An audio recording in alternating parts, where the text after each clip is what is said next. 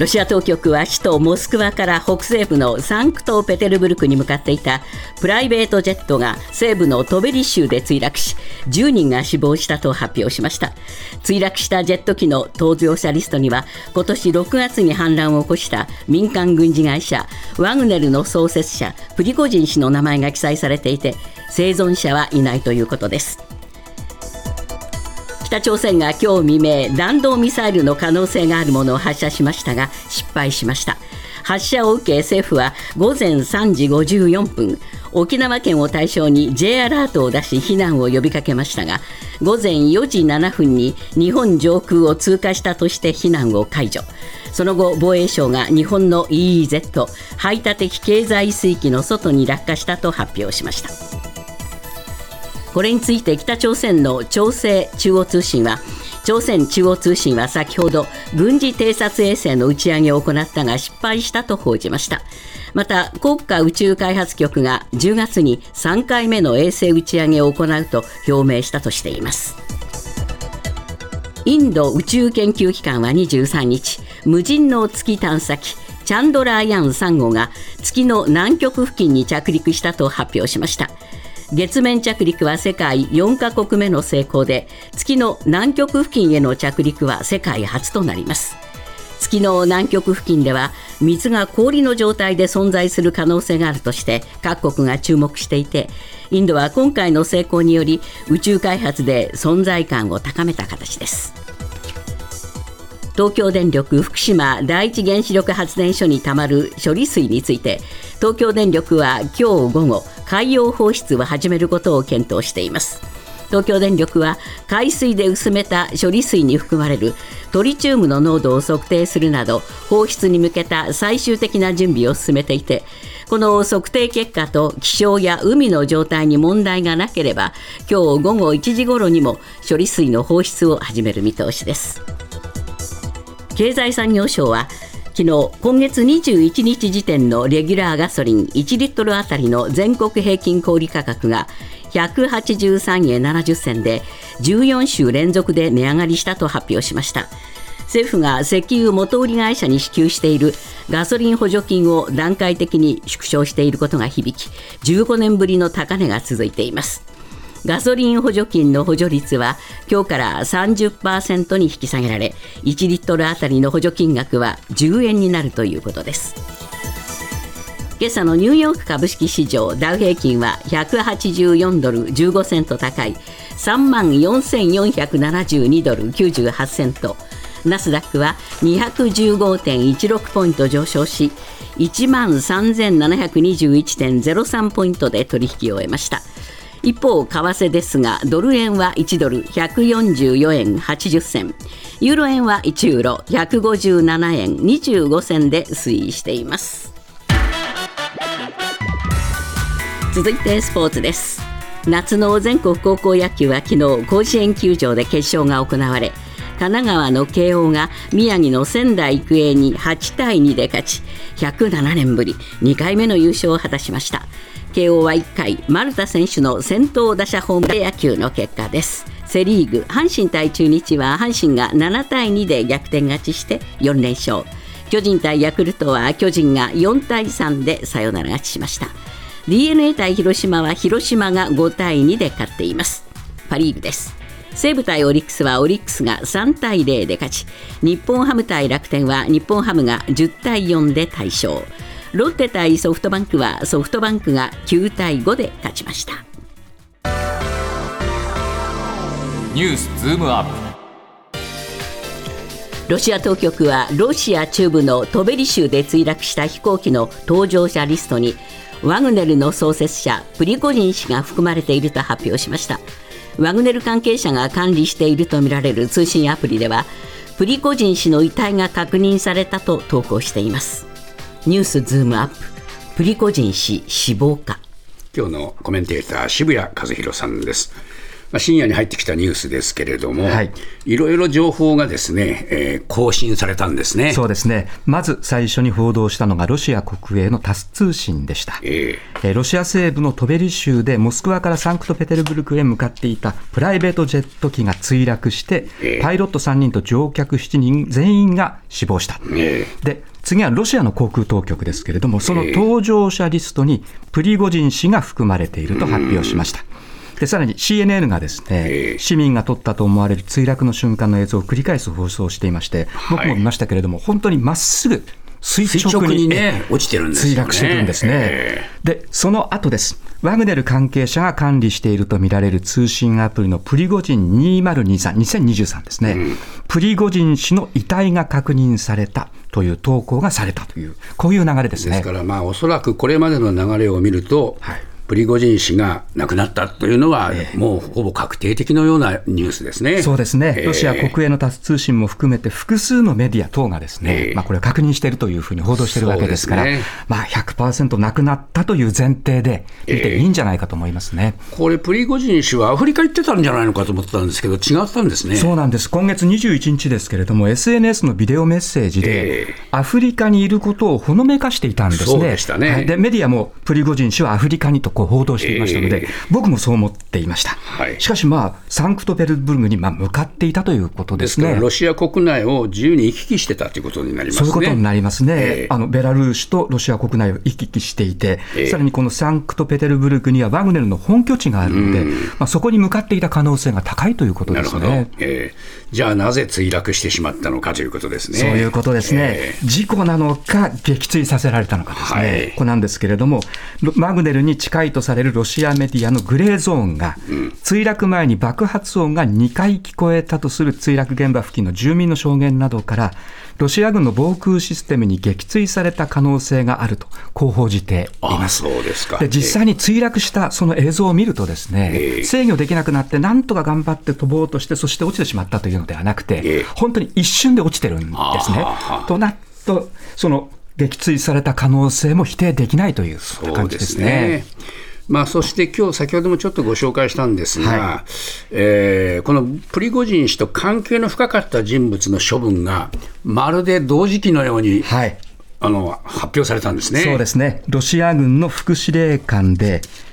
空軍の総司令官を務めるセルゲイ・スロブキン氏、彼がですね、この2つの職を解任されました、でこの人物はプリゴジン氏と関係が非常に深いというふうにされていまして、でプリゴジン氏の例の反乱の計画を事前に把握していたのではないかというふうに伝えられています。そうでしたね。でワグネルの例の反乱の後からはですね、公の場に姿を見せず、休暇中とされると言われてきたんですが、どうも拘束されているんじゃないかというですね、こういう報道もあります、で政権に批判的なラジオ局の編集長は、スロビキン氏は大統領令によって解任されたと SNS に投稿していますので、スロビキン氏とプリゴジン氏が、同じ日に解任、それから墜落が起きたということで、両者がつながっている可能性は濃厚だというふうに思いますね。そうですね。でこれについて先ほどもちょっとご紹介したんですが、ウクライナの大統領顧問は、結構これはもうプーチン氏の、言ってみれば時期を待っていた行動なんだと、こういうふうに断定してるんですよね。そうですね。もうすぐにですね、ポデラク大統領府長官顧問が、彼はプーチン大統領ですね、時期を待っていたんだ、で2024年3月のロシア大統領選を前に、忠誠を尽くさなければ死ぬというロシアのエリートたちへのシグナルだと、ツイッターで述べているということですね。そうですね。このプーチン大統領という人の、その心の中は読めませんが、許さないのか、手のひらで踊らせるのか、この辺がちょっとよく分からなくなってきましたね。そうですね、彼はですね、プリゴジン氏はですね、手のひらで踊ってたつもりだったのが、ご本人は、プーチン大統領はその手のひらで握りつぶしてしまったというですね、こういう構図なのかなというふうに思いますね。ニュースズームアップ。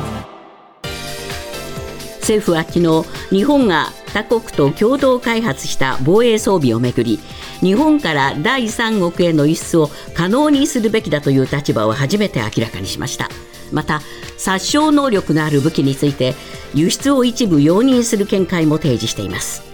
ニュースズームアップ。安全保障政策の大転換になってしまう政府見解。渋谷さん、はい、日本がどんどん何かこう変わっていくというね、はい、そういう印象を受けますね。そうですね、本当に熟議を経ずにですね、国民への説明も不十分なままになし崩し的に大きく変えてしまおうというですね、こういう姿勢というのはこれ本当に危ういし、そんなことで日本の屋台もう一つのですね安全保障政策を大転換してしまっていいのかという、これ民主主義のプロセスに対してもですね僕は冒涜だというふうに思いますね。これ防衛装備移転三原則というのがあるんですね、はい、そうですね、この防衛装備移転三原則は防衛装備品を海外に移転、つまり輸出する場合のルールです、で3つの原則があります。移転を禁止する場合の明確化、移転を認める場合の限定、それから目的外使用及び第三国移転にかかる適正管理、つまり大きく縛ろうというこういうことなんですね、でこの解釈をなし崩し的に変えようというのが今回の動きです、はい、具体的には政府は昨日の与党作業部会の会合でこの防衛装備移転三原則の運用指針の改正に関する見解を提示しました。これ変えましょうという話ですね。そうなんですね、変えましょうということですね、でこの政府見解を踏まえて自民公明が年内にも運用指針の改正を決めるというこういう流れです、はい、で7月にですねこの問題について論点整理した際には秋以降に議論を再開するというこういう予定だったんですが、岸田総理の指示を受けてスケジュールが前倒しされて、この安全保障政策の大転換がものすごいスピードで進んでいるというこういう状況です、はいはい、でじゃあ具体的に何をどう変えるかということですが、現行制度ではですね防衛装備品は共同開発した相手国にしか提供輸出できません。例えばイギリスイタリアと開発する次期戦闘機はイギリスイタリアにしか提供できない、またイギリスイタリアが別の第三国に輸出する際にも共同開発した日本の事前同意を義務付けています。だから日本の了解なしにはそれも他に輸出できませんよ、はい、とこういうことだったんですね。そういうことになるわけですね。ところがそのルールがあります、じゃあなんでそんな方向になったのかというと、現在技術の進化で今装備品の一国単独開発は難しくなっていて共同開発が増えています、はい、で日本だけが他国への輸出を認めない場合共同開発の枠組みに悪影響が出るというのが理由だということなんですね。で仮にその理屈を認めてもですねその中で例えば供与する第三国が紛争中だった場合とか、はいはい、その供与した第三国が勝手に転売する可能性、はい、これはあるわけですけど、はい、それらの適正管理の在り方についてはですね懸案を積み残したままなんですね、うん、ですので国際紛争を助長しないという三原則をどう担保するのかというですね、その議論が全く聞こえてこないまま進んでいるというこういう流れですね。さらにこれ殺傷能力のある武器、はい、これについても変わってきてるんですね、はい、政府は殺傷能力のある武器について輸出を一部容認する見解を示しました、で安全保障面で協力関係のある国への輸出は現在の運用指針で示されている救難警戒監視など5つのタイプに当てはまれば殺傷能力のある武器の搭載も認めるというこういう内容なんです。具体的にはですね海の中の機雷を撤去するための船に機関砲を搭載する、といったことが想定されます。しかしこれがですね日本の武器が対立や戦争を激化させることにもつながらない、そういったつながりかねないリスクがあるわけですね。偶発的な衝突を生んでしまうこともあります。ですから日本の敵を作ってしまうというリスクもあるわけで、そこについての議論がですねやはり不十分だろうというふうに思いますね。でこの5つの方そのものの見直しについてはですね自民公明両党の隔たりはあります、はい、自民党は5つの方の撤廃を求めているんですが公明党には慎重論が根強いので公明党がどこまで押し返せるかというですねその与党協議も注目されるというところですね、いずれにしてもですね武器の輸出は非常にその幅広くできるようになっていくということですが、こういうことを決めるのはどういうプロセスが本当は望ましいわけですか。僕は国会でのまず議論が大前提ですね、それからですね、パブリックビューイングのパブリックミーティングのようなですね、市民とやっぱりこれ議論をしていくというですね、こういった国会外での議論とか説明とかというのはこれ対に非常に必要ですよね、うんうん、しかしそれらが置き去りにされているということでですね、今進んでいるので、安倍元総理の国葬とか、はい、安保3文書問題とかですね、うん、国会軽視で突き進むスタイルがもう安倍政権で常態化したというですね、そんな印象はありますね。これ岸田さんがそれを踏襲しているわけですよね。そういうことなんですね、で本来これだけの大転換はですね、選挙で問うてもあるいは問うべきそういった政策だろうというふうに思うんですけれども、政権が勇み足で進めているというこういう状況ですね、これは逆に言えばなるべくこういう形で進めちゃおうということでしょ、はい、そういうことです、ね、国会でですね可視化したくないっていうですね、うん、そういう意図が見え隠れしますね。来年秋に予定される健康保険証の廃止をめぐり、厚生労働省はマイナ保険証が使えない全国のおよそ8000の医療機関で、患者にマイナ保険証のほかに資格情報のお知らせという文書の提示を求める考えを示しました。この文書だけでは保険診療を受けることはできず、マイナ保険証と一緒に提示することが求められるということです。ニュースズームアップ。マイナ保険証絡みの新たな文書、資格情報のお知らせとは？また新しい文書が出てきましたね。はい、どんどん屋上奥を重ねてまして分かりにくくなっています。国民本位じゃ全然ありません。まず前提としてですね、マイナ保険証を持たない人全員に交付されて保険証の代わりにするというのが資格確認書でした。今回はですねそれとは違う話なんです、マイナ保険証を持っている人に交付するという文書です。はい、そうなんです。マイナ保険証を持っていても医療機関に読み取る機会がない場合に、資格情報のお知らせという紙が必要になる。何ですかこの資格情報って。よくわかりません。資格情報、つまり保険証を持ってますよというそういった情報がここに入っていますよと、こういうことを伝えたいんだろうと思いますけれども。資格確認書と本当に紛らわしいですね、この紙が必要になります。これ紙なんですか？紙なんです。でカードタイプにすることも検討されていますが、そこにですね氏名とか住所とか非保険番号などを記載する予定である、はい、でマイナ保険証のシステムが導入できない医療機関ではこの氏名住所非保険番号などを書いた資格情報のお知らせを使ってくださいと。ただしマイナンバーカードと一緒に提示することで保険診療を受けられるようにするというですね、こういう仕組みだそうなんです。ということはマイナ保険証を読み取れないけれども、はい、その証明書がもう一つ資格確認書っていうのであって、それを見せれば相手が持ってなくても大丈夫だと、はい、この機械を持ってなくても。そうなんです。そういうことにしようということですね、はい、機械がない医療機関ではこの資格情報のお知らせとマイナンバーカードを一緒に提示してください。それで大丈夫ですよ。ただですね資格確認書ってあるわけですからそれ全員に配ってそれ出せばいいじゃないかってそもそもどうなってんのか思うんです。でそもそも今の健康保険証を使えばいいじゃないかと、こういう話にどんどん紙を出すんだったらですねなるわけですよね。どんどん複雑になってね、はい、もうみんな何が何やら分かんなくなってくるんじゃないかと思うんで心配ですね。これはそういうことですね。でじゃあなんでそんなことをというとですね、全国の保健医療機関と薬局は23万施設がありますけれども、はい、医師が高齢だったり山間部などで通信ができない医療機関だったりすでに廃業を予定したりする場合は